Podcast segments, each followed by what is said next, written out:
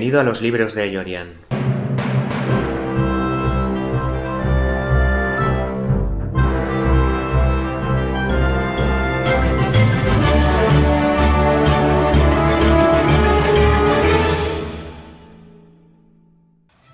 Soy Eyorian, escritor y maestro de profesión. Me encontrarás en libroseyorian.com. Mi pasión son los libros, la ficción y cualquier soporte para narrarla. Disfruto especialmente con una buena historia de terror. En este podcast quiero hablarte sobre todas estas cosas, pero también quiero ayudarte a que aprendas a crear ficción en forma de relatos y novelas, a publicarlas, a crear tu blog de escritor, a trabajar tu imagen personal y el marketing que necesitas para finalmente venderlas. ¿Qué te parece? ¿Me acompañas en este viaje?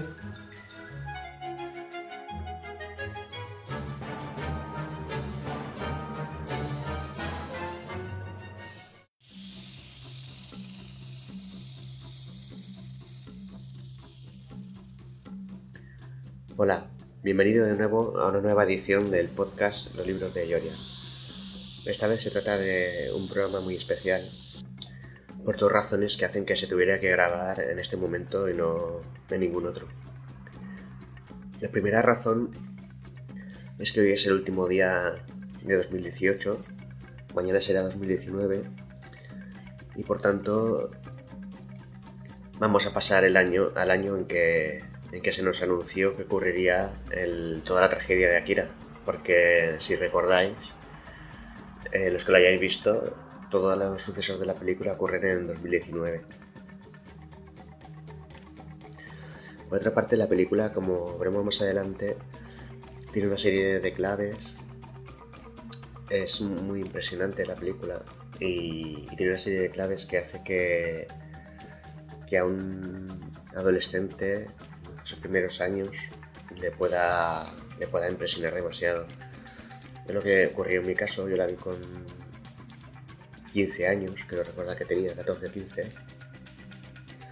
Y me prácticamente diría que me traumatizó profundamente porque las escenas, la crudeza en la que se cuenta todo y, la posibilidad de, de, algo así tan, tan cruel y tan tremendo eh, era como muy obsesivo para, para toda la gente de mi edad de mi época. Concretamente yo esa película la visioné desde la primera vez que fue un descubrimiento pues gracias a unos amigos, no sé, que la alquilamos o me la prestaron o algo así. Y la vi me impactó muchísimo y, y la visioné en total de 12 veces. Era casi un, un acto compulsivo poner la película de Akira porque, no sé, tenía ciertas claves que me tocaban la fibra muy profunda. Y, ya digo que me, me, obsesionó mucho, incluso trastornó parte de mi, de mi carácter y lo, lo tocó para siempre, seguro. Actualmente, para realizar este episodio nuevo del podcast, la he visionado una decimotercera vez y, ya que eh, vamos a entrar en 2019, que es la fecha en la que sucede la historia de Akira, y que este es el programa número 13, era el momento perfecto para, mostrar este, este, episodio sobre esta grandísima película del anime japonés. Pero antes que nada, para los que no conozcáis la película de Akira, voy a hacer una breve introducción necesaria y es que Akira se estrenó en 1988, que es el año en que sucede el primer hecho que se narra en la película, que luego contaremos. En 1988 ocurre un fenómeno eh, que transforma el mundo para siempre y a partir de ahí hay un lapso de tiempo y en 2019 eh, vuelve a, es cuando surge la primera escena de la película. Entonces se estrenó en 1988 y recaudó 49 millones de dólares. Y esta cifra solo fue superada nueve años después por otra película de anime, por, la película La princesa Mononoke.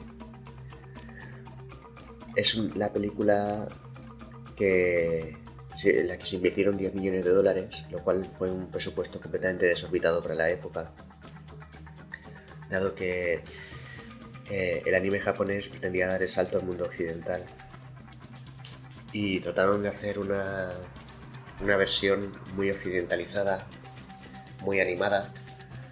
Es la película de anime más animada de la historia, todavía conserva ese récord. Es impresionante ver cualquier escena, porque normalmente en el anime vemos cómo los personajes se mueven a través de escenas eh, fijas, como si fueran una fotografía, un cuadro, o parcialmente animadas, porque sí que podemos ver algún coche que se puede desplazar o algo así, pero, pero digamos que en el anime se centra muchísimo el esfuerzo en la, en la narración, en la historia y, y aunque tiene recursos muy poderosos para, para la vista, y muchos de esos recursos son recursos únicos del anime, que en un cine convencional no se pueden conseguir. Aunque esto sea así, es verdad que una particularidad del anime es que como todo debe ser dibujado y animado, em, no es como, como, una película normal en la, que, en la que vemos que se mueve todo alrededor, sino que, como decía, eh, lo clásico que podemos encontrar en el anime es esto, escenas estáticas o semidinámicas y los personajes por encima de ellas actuando. Sin embargo, en Akira no ocurre esto. En Akira está toda la ciudad extremadamente animada, en el primer plano, en el segundo, en el tercero, en, en, todo lugar donde pongamos nuestra mirada, ocurren cosas. Y eso hace que esta cinta todavía siga siendo única, porque, porque es la, como decía, la más animada de la historia del anime. Se pretendió crear un producto absolutamente espectacular para dar el salto a Europa occidental, bueno, al mundo occidental en general también, porque tuvo mucho éxito en Estados Unidos. Y la verdad es que sí que lo consiguió, consiguió este éxito. Em, como vemos, nueve años después fue superado con creces por la princesa Mononoke, que es considerada una, una, joya del anime también. Pero hasta entonces fue, fue la reina absoluta. Es una cinta dirigida por Katsuhiro Otomo, que es el mismo que dirigió eh, la serie de manga de Akira. Esta película ocurre, transcurre en el, en el universo de la serie de manga, aunque no es una parte de, la historia, digamos, acreditada de, este universo, sino que parte de un punto de la historia y a partir de ese punto desarrolla una historia completamente distinta eh, que que no es compatible con la historia del manga. Es como dos vertientes, dos opciones o dos ramificaciones de la misma historia con la que Otomo pienso que, quiso experimentar y, probar las posibilidades de su, de su historia. En cuanto al argumento, pues como decía, en 1988 ocurre un fenómeno traumático en la ciudad de Tokio y es el hecho de que la ciudad es devastada completamente eh, a causa de un fenómeno fantástico denominado Akira. Es un niño con unos poderes inusuales que escapan de su control y que, que arrasan la ciudad por completo.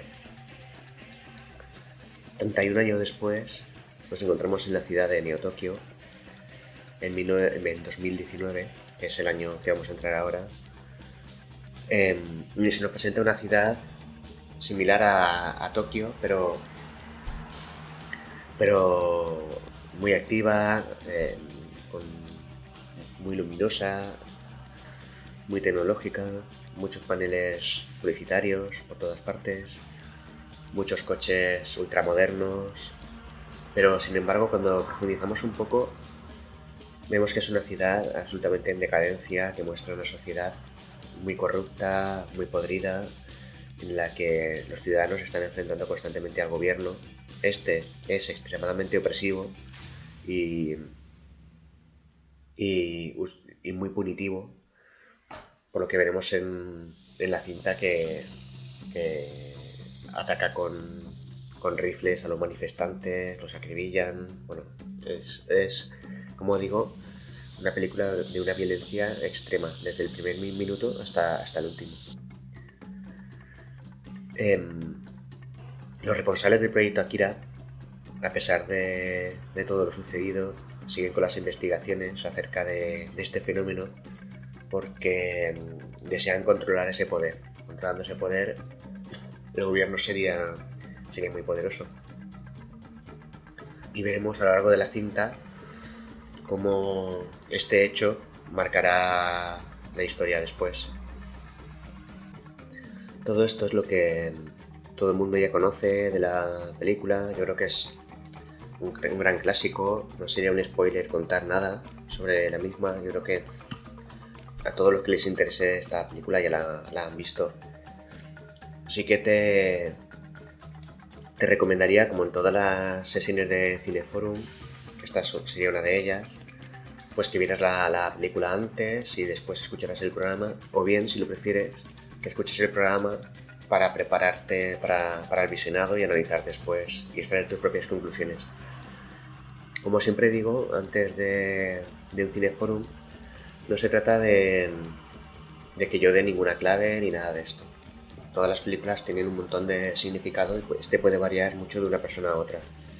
Lo importante a la hora de, obtener este significado, que, siempre será personal, es saber justificarlo, porque si lo sabemos justificar, ese significado es válido. Una película puede tener muchos significados distintos, tantos como personas, pero muchos pueden no estar justificados, entonces son opiniones gratuitas, pero si, si está justificado, entonces cualquiera puede entender el porqué, porque eh, esa versión de, las intenciones del director, o de, lo que ha transmitido y podemos de alguna manera a través de, la reflexión sobre, esa justificación compartir ciertas cosas acerca de, esas conclusiones o no. Cuando hacemos este esfuerzo, este trabajo, digamos que ampliamos nuestra capacidad crítica y analítica para sucesivos trabajos y también nos ayuda en nuestra labor como como narradores de, historias que también, que también somos, claro. Porque aunque este podcast no está exclusivamente destinado a, personas que se consideran escritores o que quieren ser escritores, porque sirve para cualquier oyente a que le guste la fantasía y la narrativa, sí que en cada episodio intento poner una semillita para, para este perfil de personas que, que narran historias ya, lo están haciendo lo que necesitan ayuda y consejo para, empezar a hacerlo. En este caso, lo que, lo que a mí me gusta siempre advertir es que narrar historias para un escritor no es, solo el trabajo de escribirlo en un papel, sino que es observar todo lo que está a nuestro alrededor y saber extraer de cada cosa, de cada situación, de cada hecho cultural, saber extraer una historia que se nos está narrando, la tenemos delante y tenemos que saber verla. Después de esto, es muy importante el saber decodificar esa historia. cada historia viene codificada en su en sus claves. Por ejemplo, Akira es una obra cinematográfica del anime. Pues el anime, la cinematografía, tiene ciertas claves estéticas de las que podemos extraer ideas y conclusiones. Con estas claves estéticas no podemos transmitirla directamente a la literatura, hay que decodificarlas y codificarlas en otro tipo de lenguaje.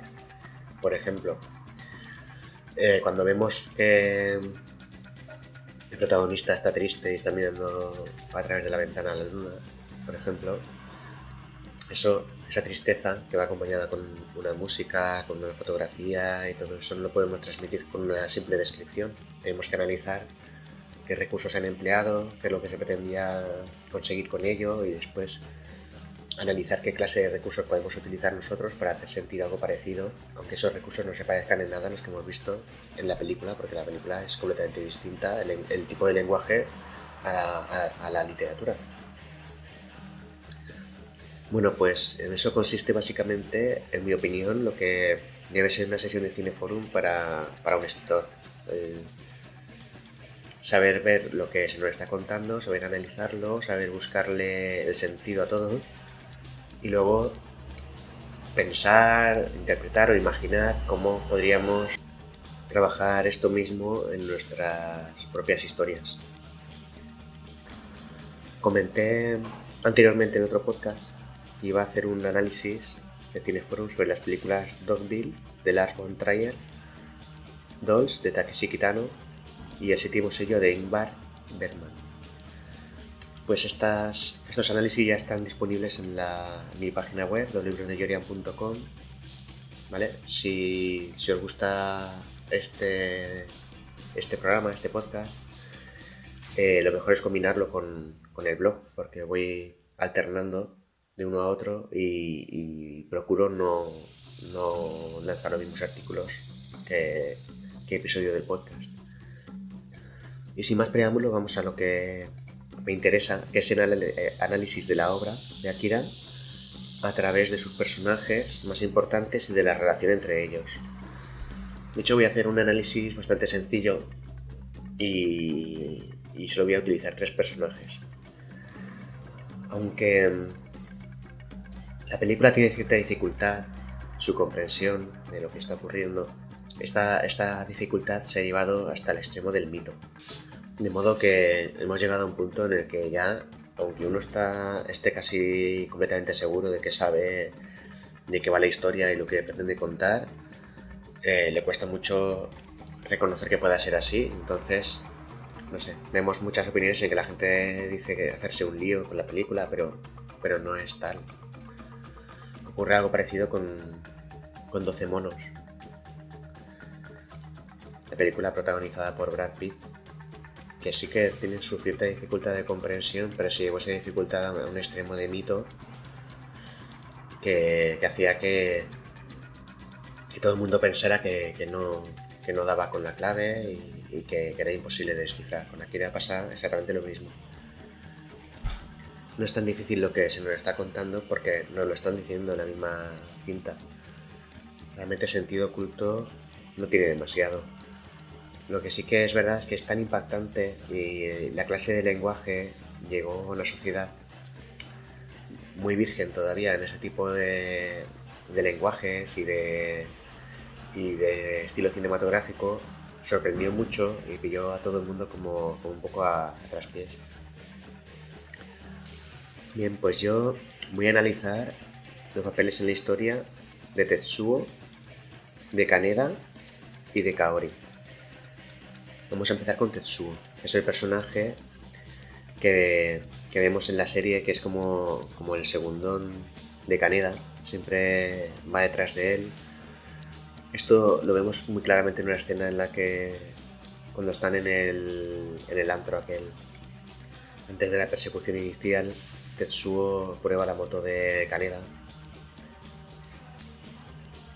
Y vemos como en cuanto Kaneda sale para, para recuperar su moto, Tetsuo se aleja casi como un perro apaleado. Representa el personaje que necesita redención en la historia.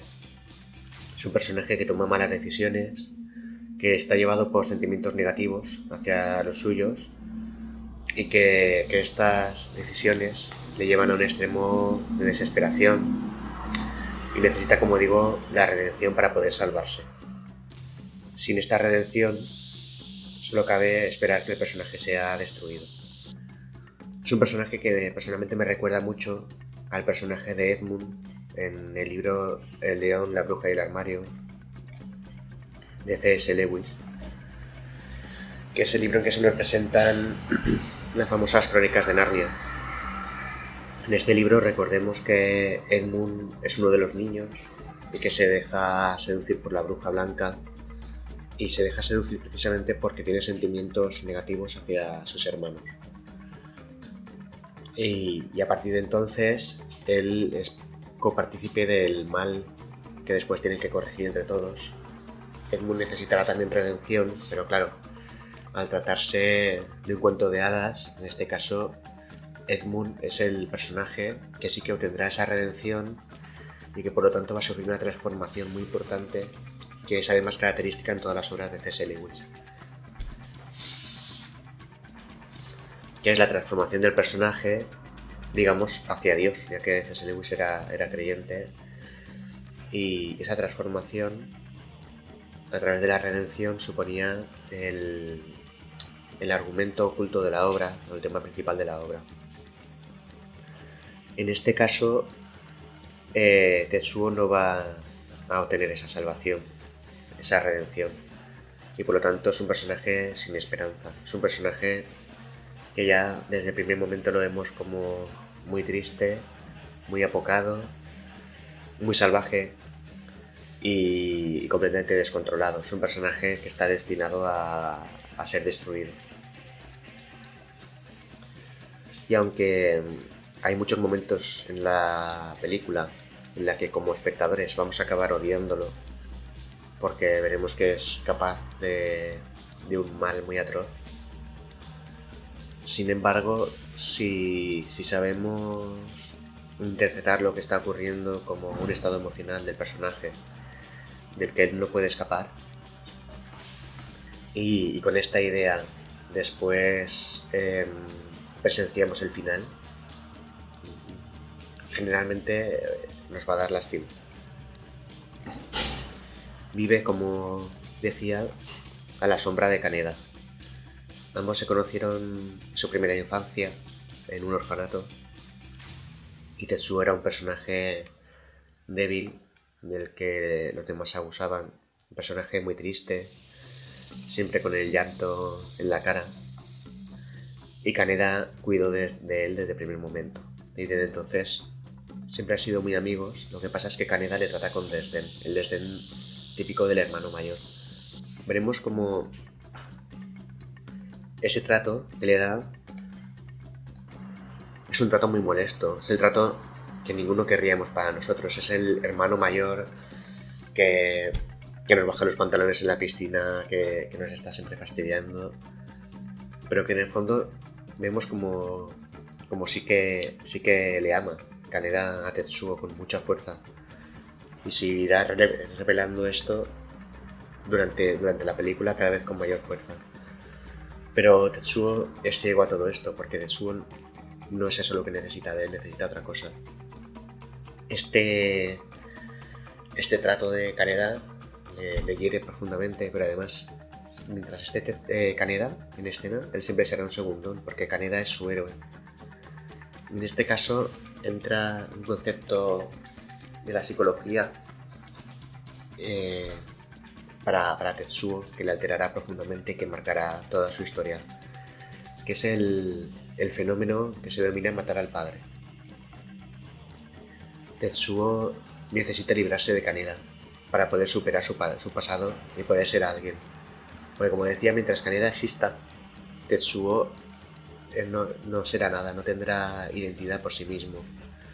Es como eh, lo que ocurre en la adolescencia cuando el adolescente que siempre ha seguido todos los preceptos del padre y de la madre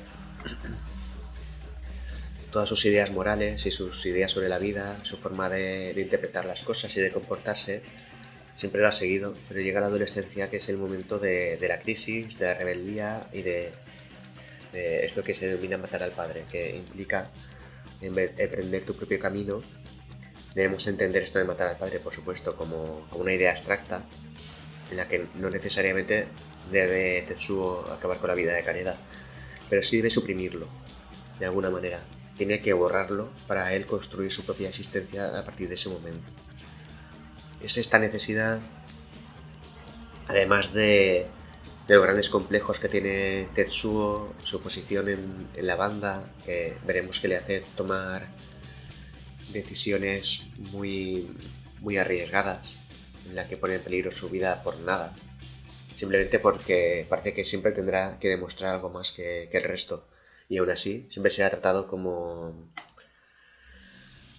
como el pequeño del grupo, como alguien insignificante. Vemos el punto álgido de esto al final de la, de la primera gran escena de la, de la película, en la que ocurre esta persecución, esta lucha de bandas con, los payasos. Eh, él persigue a uno de ellos y es arrollado pero sobrevive cuando llegan sus amigos a, recuperarle, hay alguien del gobierno que, que, va a buscarle. Aunque esto tiene más que ver con, la segunda parte de, la cinta, que es cuando se, se, introduce todo el tema del proyecto Akira por medio. tenemos eh, la motivación de Tetsuo, que es lo que lleva a, a ser como es y lo que le va a llevar a manejar de una manera descontrolada un gran poder que se le va, le va a ser otorgado y cómo ese poder en sus manos se va a corromper y se va a convertir en, en otra cosa, en algo verdaderamente peligroso, no solo para él, sino para todo el mundo. Kaneda, sin embargo, es un héroe, es el héroe luminoso en que todos nos reflejamos cuando tenemos esa edad en la que vemos la cinta por primera vez. Bueno, en mi caso, la vi, como decía, con 15 años, que es la edad aproximada que tienen los personajes. Y es el, este personaje en, la que, en el que todos nos vemos reflejados o queremos vernos. Es ese personaje seguro de sí mismo, es el que mejor viste, es el que tiene una moto espectacular, que, solo verla dan ganas de estar en ese universo para probarla. Y por cierto, yo la tuve, tuve que, ver la película no con 15, sino con 12 o 13 años, porque recuerdo un día que me vi la moto, una moto muy, muy, muy parecida, yo creo que era una réplica casi exacta, en, una tienda de 20 duros, eh, importada de China, y me la compré venía justo el tamaño para mis CEOs. Entonces os podéis imaginar lo que supondría eso para mí en ese momento. Bien, pues Kaneda es ese personaje héroe luminoso que trata a Tetsuo con desdén, le protege siempre, aunque no vemos que haya una entrega completa a Tetsuo. No nunca le veremos darle un abrazo, ni, ni protegerlo de una manera a través de un lenguaje corporal, sino que aparecerá cuando en el momento preciso para salvarle. Y veremos como siempre después de salvarle le va a echar en cara su debilidad. Aunque se muestra de una forma muy molesta también para el espectador. Eh, más adelante veremos como, es una forma en la que Kaneda necesita expresarse también por la edad en la que la que se encuentra este personaje.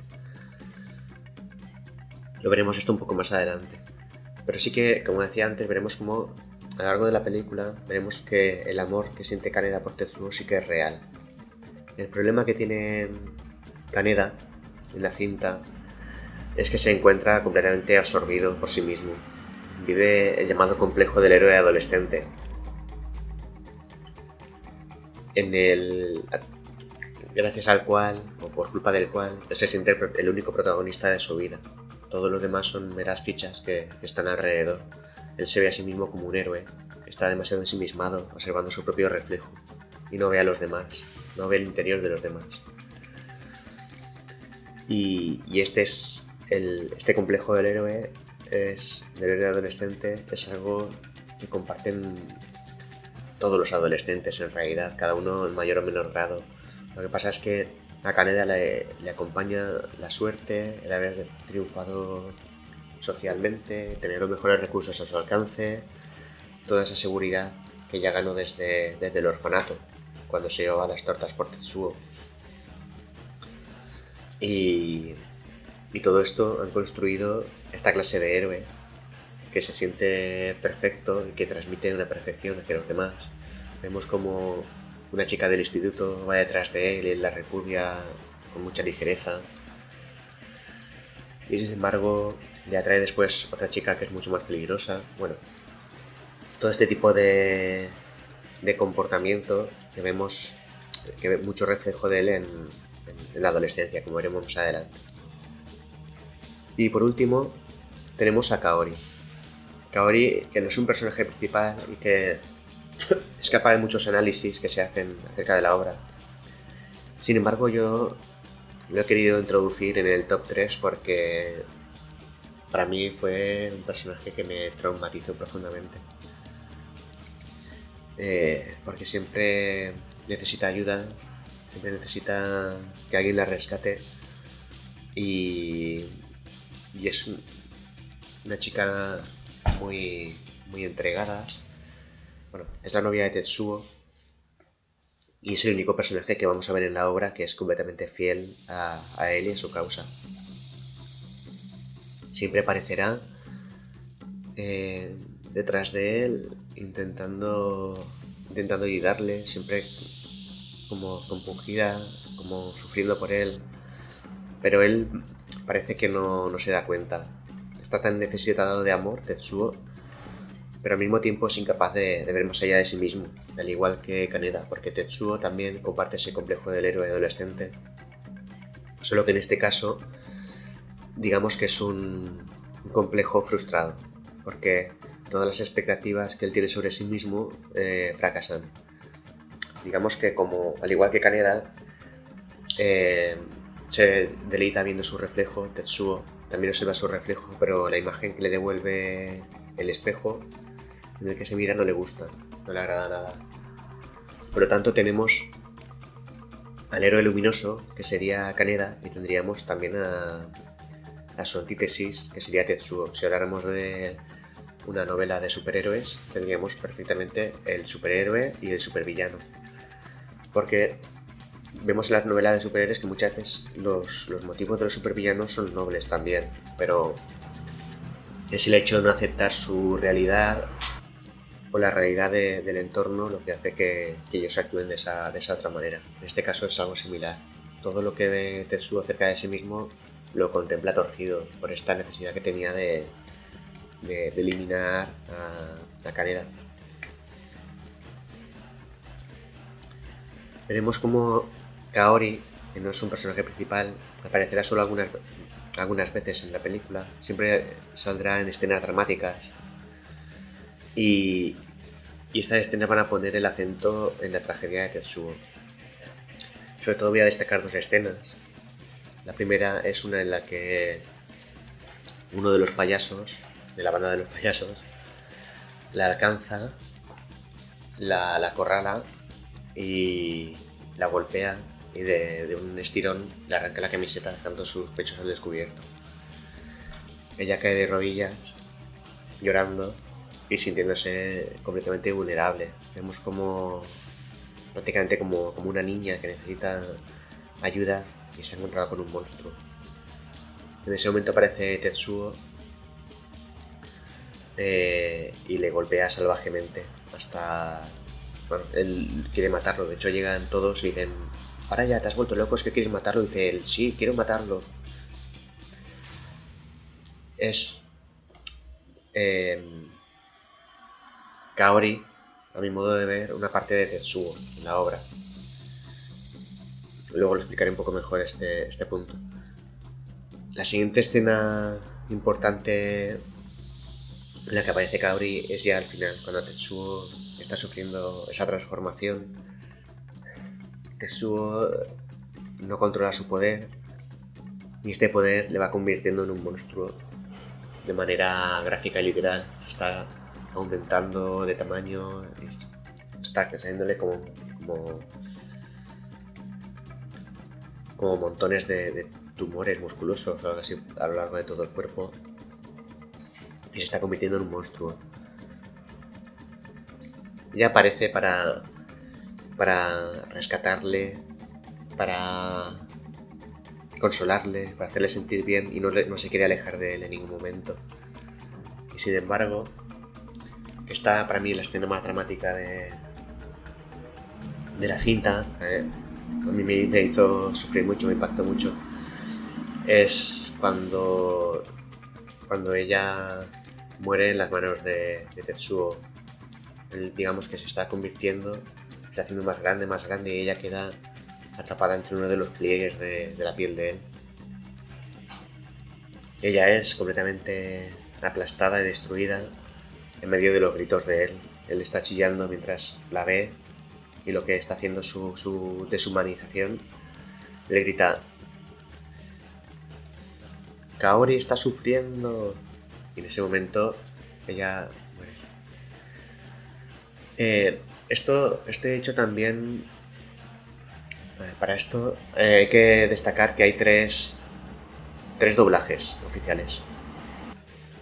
El primer doblaje que se dobló del inglés americano es el que escuché yo y hay ciertas diferencias que después al, visionarla a la tercera vez eché muchas cosas de menos, incluso ideas que creo que los americanos supieron explotar muy bien, por lo menos para el lenguaje occidental, porque le, dan mucho más dramatismo a la escena.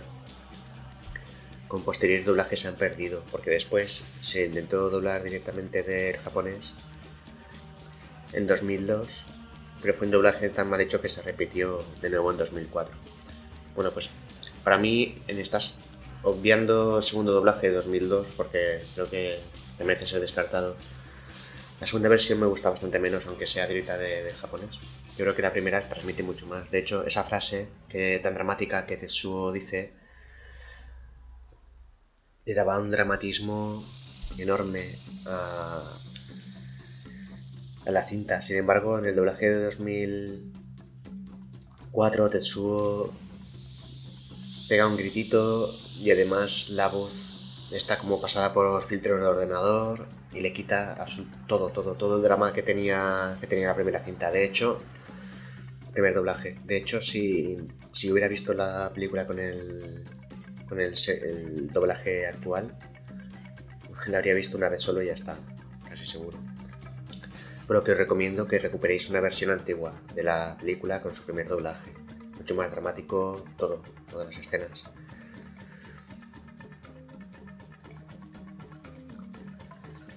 Y ya por acabar con Kaori y decir el último apunte acerca de este personaje, para mí es. No es un personaje principal, pero sí que es un personaje clave que complementa a, Tetsuo y creo que sin ella no lo podemos comprender. Porque para mí Kaori representa la humanidad de Tetsuo. A medida que Kaori sufre y se corrompe, Tetsuo va perdiendo su humanidad. Vemos al principio, como Tetsuo es uno de los miembros más de la banda, cuando ocurre este suceso con, el de la banda de los payasos, vemos como Tetsuo se descontrola y se convierte en, alguien muy feroz. Que es la versión de Tetsuo que vamos a ver a partir de entonces en, la película. Eh, cada vez que se enfrenta a alguien, se enfrentará a, este hasta arrancarle la vida. No se conformará con apartarlo de su camino y continuar por el suyo, sino que siempre se enfrentará hasta acabar con él. Salvo en el caso de Caneda, cuando llega el final. Mm, no sé interpretar bien si su intención es acabar con Caneda o no.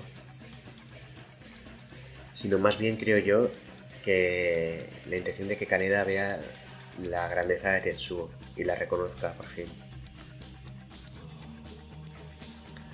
Así de, de modo que, de mismo modo que, que Kaori hace perder parte de su humanidad a Tetsuo en el momento en que la ve tan vulnerable. Es como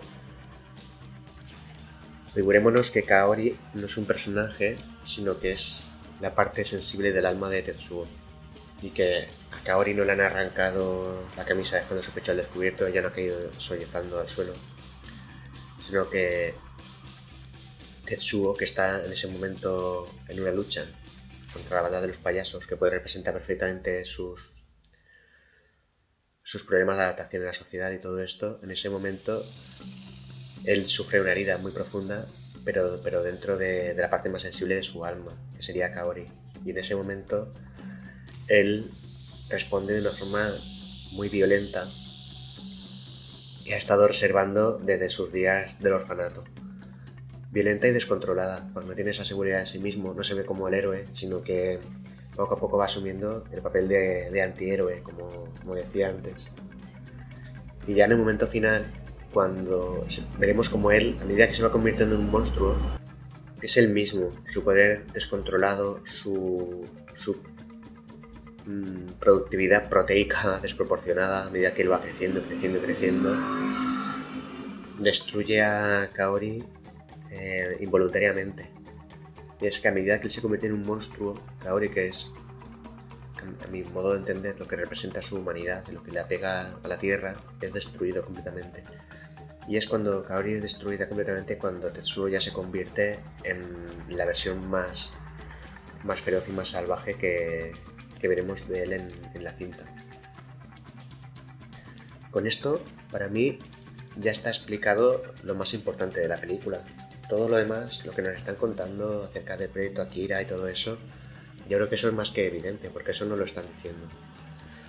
Eh, tenemos estos personajes, luego hay otros tres personajes a los que está guardando el gobierno responsable del proyecto Akira, que son estos tres que parecen tres niños ancianos, enjutos y enfermos, enfermizos, que es que el gobierno ha, aprobado con, con diversos niños a transmitirles parte del poder de Akira para ver cómo son capaces de incorporarlo a su cuerpo y ver si ellos son capaces de controlar ese poder.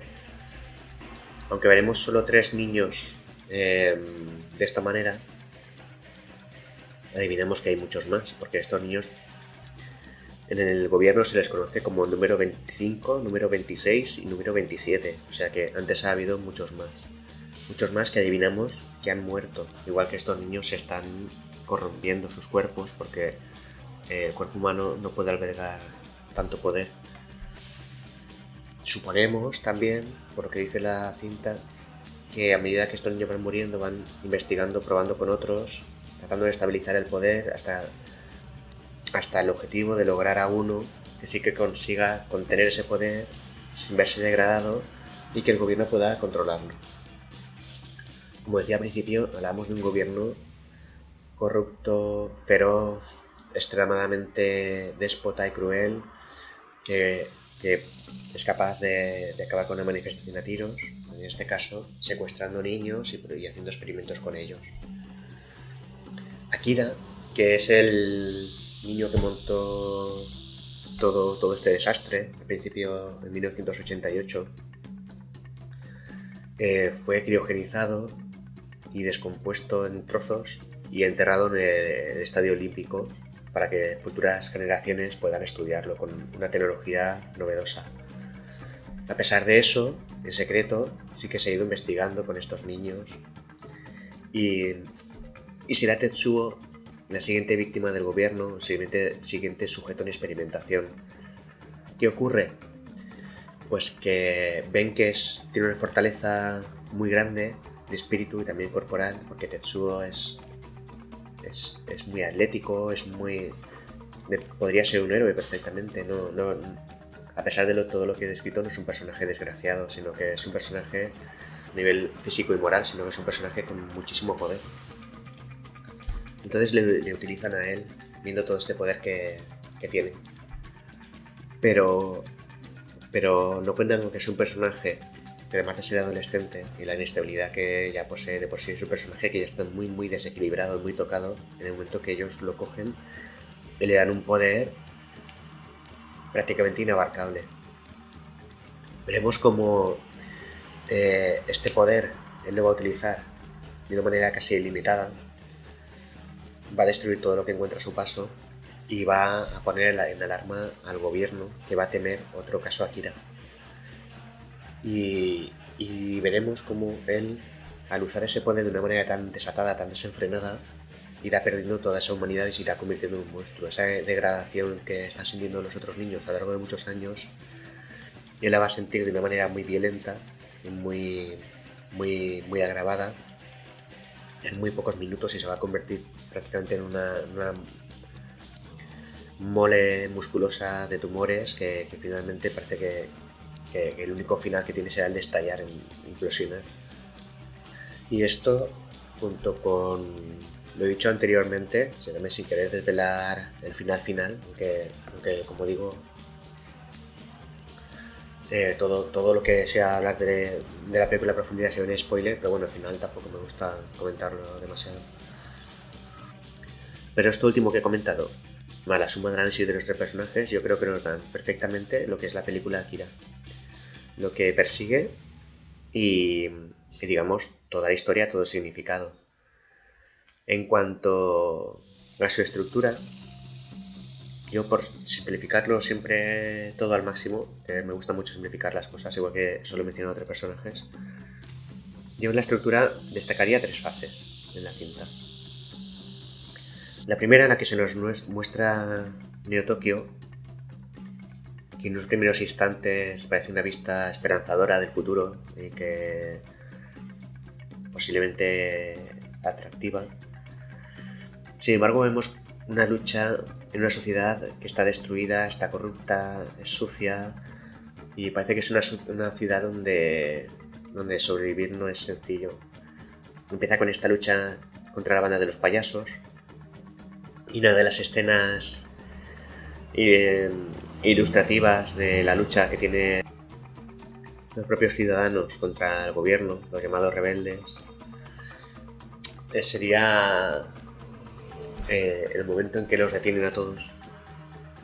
Están en la comisaría y es un momento de máxima tensión porque de repente uno de los arrestados de, de, de unos disturbios saca una granada y tira de la anilla. Levanta la granada y grita ¡Por la revolución! Y sale un poquito de humo de la granada y no pasa nada. Mira la granada con desesperación y los guardias se lanzan encima de él y la palean de una forma salvaje.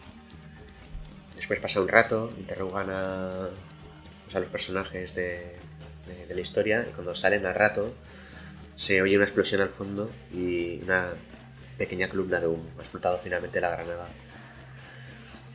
Es...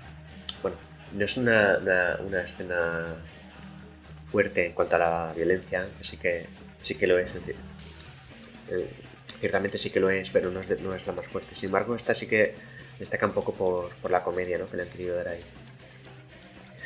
Y es, junto con la de los payasos, para mí lo que representa la lucha entre. en, todos los estamentos de, esa sociedad corrupta y decadente. También la, la de este hombre que está escapando con, con uno de los niños que tiene ese poder de Akira en su interior y la manera, la manera en que se ve, la manifestación que hay, cómo los policías cargan con el salvajismo y cómo finalmente acorralan a este hombre y lo acribillan de una manera salvaje. Eso también es una, una escena que personalmente me marcó muchísimo para, el resto de mi vida a esa edad, a los 13 años. Creo que la vi con, con 13 años. La segunda etapa que yo destaco en la cinta es una etapa onírica.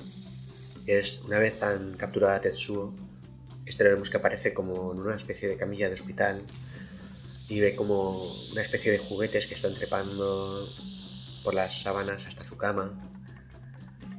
Y, todo esto es como, como, una fantasía, una pesadilla de él, o, o al menos parece al principio una pesadilla. Yo creo que es a partir de esta escena a partir de la cual empieza todo el lío, esto de que la película no se puede comprender y todo el mito este de que es incomprensible. Pero sí que es verdad que puede hacer falta un segundo visionado, incluso un tercero, pero que finalmente sí que el sentido está a disposición de todo. Porque al principio me parece como una pesadilla de Tetsuo. Se mezcla mucho la fantasía y la realidad en las siguientes escenas en las que Tetsuo eh, intenta escapar de todo esto que está ocurriendo. Finalmente se corta con unos cristales, entonces él se enfada y descubre su poder y lo desata y escapa de allí. Pero vemos como esto que parece una pesadilla no es una pesadilla como tal, sino que es una especie de alucinación inducida por estos tres personajes infantiles que parecen ancianos, que no tienen todo el poder de Akira, pero sí tienen, tienen cierto poder con el cual pueden, pueden transformar lo que les rodea. Eh, aunque en el, en el cómic cada uno de los niños tiene unos poderes distintos, en la película eso no se llega a explicar razonablemente y parece que todos tengan los mismos poderes. Unos poderes similares, por, por ejemplo, este de inducir la pesadilla, la alucinación, lo comparten los tres, al parecer. Aunque, aunque también puede dar la sensación de que, de que lo haga uno solo de ellos, el que se encuentra en la silla de ruedas y sin embargo la niña parece que tiene el don de la clarividencia. Pero bueno, estas son cosas que si nos metemos demasiado sí que podemos llegar a la conclusión de que es difícil de comprender la película. Si nos basamos en lo sencillo es, es más, es más fácil. Porque sí que es cierto que la cinta después tiene muchísimos aspectos particulares para analizar pero siempre hay que analizarlo sin perder el norte del sentido global que nos está ofreciendo. Por último, la última etapa em, para mí es la etapa de, huida y clímax de la obra. Es cuando Tetsuo escapa de, de allí, de todo ese mundo de pesadilla. Es como una pesadilla en la que no puede escapar. Y se va al estadio. Se le ha se le ha mm, sugerido que Akira, los restos de Akira descansan en el estadio. Tetsuo quiere enfrentarse a Akira y acabar con él para ser el más poderoso del mundo. Pero no sospecha que Akira eh, ya ha sido destruido y que se encuentra aquí organizado en, en, unos tarros de cristal debajo del estadio. Y cuando por fin descubre esto, su decepción es muy grande. Y luego empieza todo esto que hemos hablado de la deshumanización, empieza una lucha muy épica entre él y Kaneda, que Kaneda no tiene nada que hacer. Sí que hay escenas eh, muy impactantes. Kaneda eh, disparándole con un fusil y después sosteniendo sobre la cabeza una roca enorme con la que no habría hecho el menor daño a, Tetsuo, pero esa escena en sí es muy muy poderosa. Kaneda visto desde abajo, sosteniendo esa roca con, esa cara de desesperación, a punto de lanzarla sobre Tetsuo. Y esta es la tercera parte, la huida de Tetsuo y el clímax con su final, su destrucción. Así que por una parte vemos al principio eh, cómo se nos muestra Tetsuo, cómo va perdiendo esa humanidad, como ya he comentado al principio, con, el incidente de Kaori, cómo después es eh, capturado por el gobierno y, y, cómo escapa de allí para acabar después en el estadio olímpico en, el clima de la obra. Y por último, eh, para analizar un poco el tema de la obra, yo el tema que he deducido de Akira lo titularía como la adolescencia como el hecho transformador. Es un poco lo que he comentado anteriormente. Se trata de el personaje que al llegar a la adolescencia se desequilibra y tiene que tener una larga lucha contra sí mismo. Las características de la adolescencia, características psicológicas de la adolescencia, son algunas como la rebeldía, ante la sociedad y ante las normas establecidas, ante todo lo que se conocía previamente y que ya se había aceptado cuando, cuando es un niño atraviesa una fase heterónoma en que todas las normas que vienen de fuera son aceptadas como una ley que no se que no se cuestiona. Después viene una, etapa de autonomía en la que se es copartícipe de la construcción de esas normas y sin embargo y después viene la etapa de la rebeldía que es la que decía la adolescencia que es la, etapa en la que se intenta destruir todo lo que se conoce en cuanto a normas y, moral para construir la suya propia. Con esto eh, el adolescente lo que pretende sin saberlo es construir una sociedad mejor. Si si destruyo todo lo que conozco como normas morales y leyes y, construyo lo que yo creo mejor con todo lo que yo sé y después de una etapa en la que yo filosofo, en la que soy activo y en la que quiero una sociedad mejor, porque ese momento en que el adolescente debe transformar la sociedad es un momento biológico, no, no intelectual, pero es un momento biológico en que el adolescente debe transformar la sociedad. Ese momento en que el, hombre prehistórico eh, quizá, quizá abandonaría a los suyos y montaría su propia tribu. Entonces esta etapa viene, viene definida por esta rebeldía, esta tendencia a filosofar y esta necesidad de crear normas y valores propios. Estas son características psicológicas de, de esta etapa. En esta película se ve muy claramente, a mi modo de ver, esta intención porque se plantea un mundo de los adultos que apesta. que lo han destruido todo, que no hay nada en, e, en ese mundo por lo que valga la pena luchar y defender. Es un mundo en que los ciudadanos están desprotegidos, no hay ningún derecho, no hay nada más que un Estado opresivo y los ciudadanos sumisos o beligerantes. En esta sociedad los adolescentes luchan por sobrevivir en un mundo profundamente hostil. Y lo vemos esto eh, muy representado con la lucha de bandas. Un detalle muy importante al respecto de todo esto que estoy diciendo es que no hay padres, que parecen padres en toda la obra. Eh, a pesar de que los niños tienen 15 años, o están en torno a esas edades, llevan a cabo acciones de adultos todo el tiempo. Y, la en la película se muestra al Estado como un gran padre malvado, contra que todos, eh, todo el mundo se, se revela. Así que es el, el Estado, eh, el padre, y los ciudadanos serían los, los hijos. Los hijos que que también comparten en este análisis, digamos, más, más sociológico, esa necesidad de, que hablábamos de, de, acabar con el padre. En este caso los ciudadanos tienen que acabar con, con, este estado opresivo, tienen que cambiar el orden de las cosas para poder vivir en un mundo más justo y más igualitario. Sin embargo, el Estado que persigue el proyecto Akira lo que quiere es tener mucho más poder, para tener mucho más control sobre los ciudadanos y, en el mundo. Y por último, eh, los adolescentes deben tomar decisiones muy importantes para su vida. La vida real, como qué van a estudiar, si van a estudiar, van a trabajar, a quién se van a enfrentar, cómo van a, a enfrentar a su vida, sus problemas, sus miedos. En este caso también, en este caso vemos a Tetsuo como, un adolescente que sufre, que está siempre en constante pugna contra sí mismo, contra sus demonios, contra todo lo que le persigue.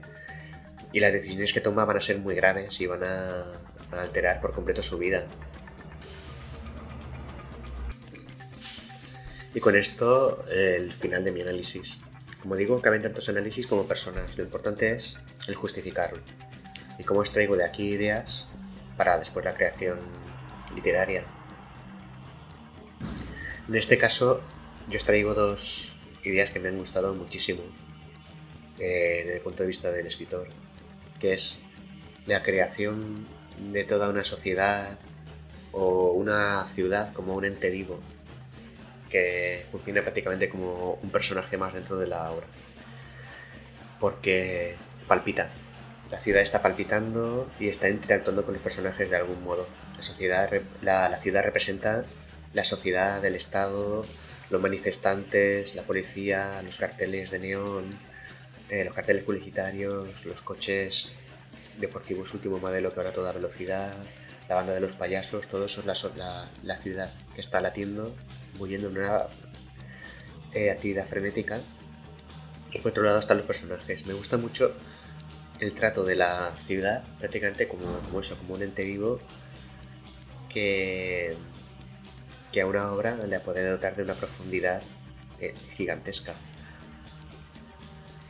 Y por otro lado, también desde el punto de vista literario, me gusta mucho, eh, al menos la interpretación de que Kaori es la parte sensible de Tetsuo y que esta parte sensible de Tetsuo se, se transforma en un personaje que interactúa con el resto. Así tenemos como dos personajes duales que en realidad simbolizan un mismo personaje o dos partes de, de, un mismo personaje, de una misma personalidad y que el desarrollo de, la una afecta muchísimo a la otra porque en realidad hablamos de, un personaje fragmentado. Yo creo que este es un recurso que, puede dotar de cierta complejidad a la obra, no, en, el hecho de escribirla, porque creo que no, no, daría complejidad a la hora de escribirlo, pero sí, sí que le da complejidad para, para crear una obra más poliédrica y menos plana donde haya más cosas que, que deducir y que leer en segundo, segundo plano, más que lo que estamos narrando sin más. Si has visto la película, pues espero que, te haya recordado este episodio la película, que hayas quizás sonreído, que lo hayas recordado con cariño. Y si no lo has visto, espero haber plantado el germen para que, para que la veas y la disfrutes. Siempre, si es posible, yo te aconsejaría la, primera versión de, doblaje. Y ya nada más que recordaros que si os gusta este podcast, podéis suscribiros para recibir los nuevos episodios y que mi blog, los libros de yorian.com, es un blog complementario al podcast. En él trato los mismos temas que en el podcast, aunque los artículos son distintos, es completamente complementario y podéis visitarlo también. Espero que os guste y que lo disfrutéis. Nada más que desearos un feliz 2019 en el que, como decía al principio, ha llegado por fin, después de tantos años, ha llegado la hora de Akira.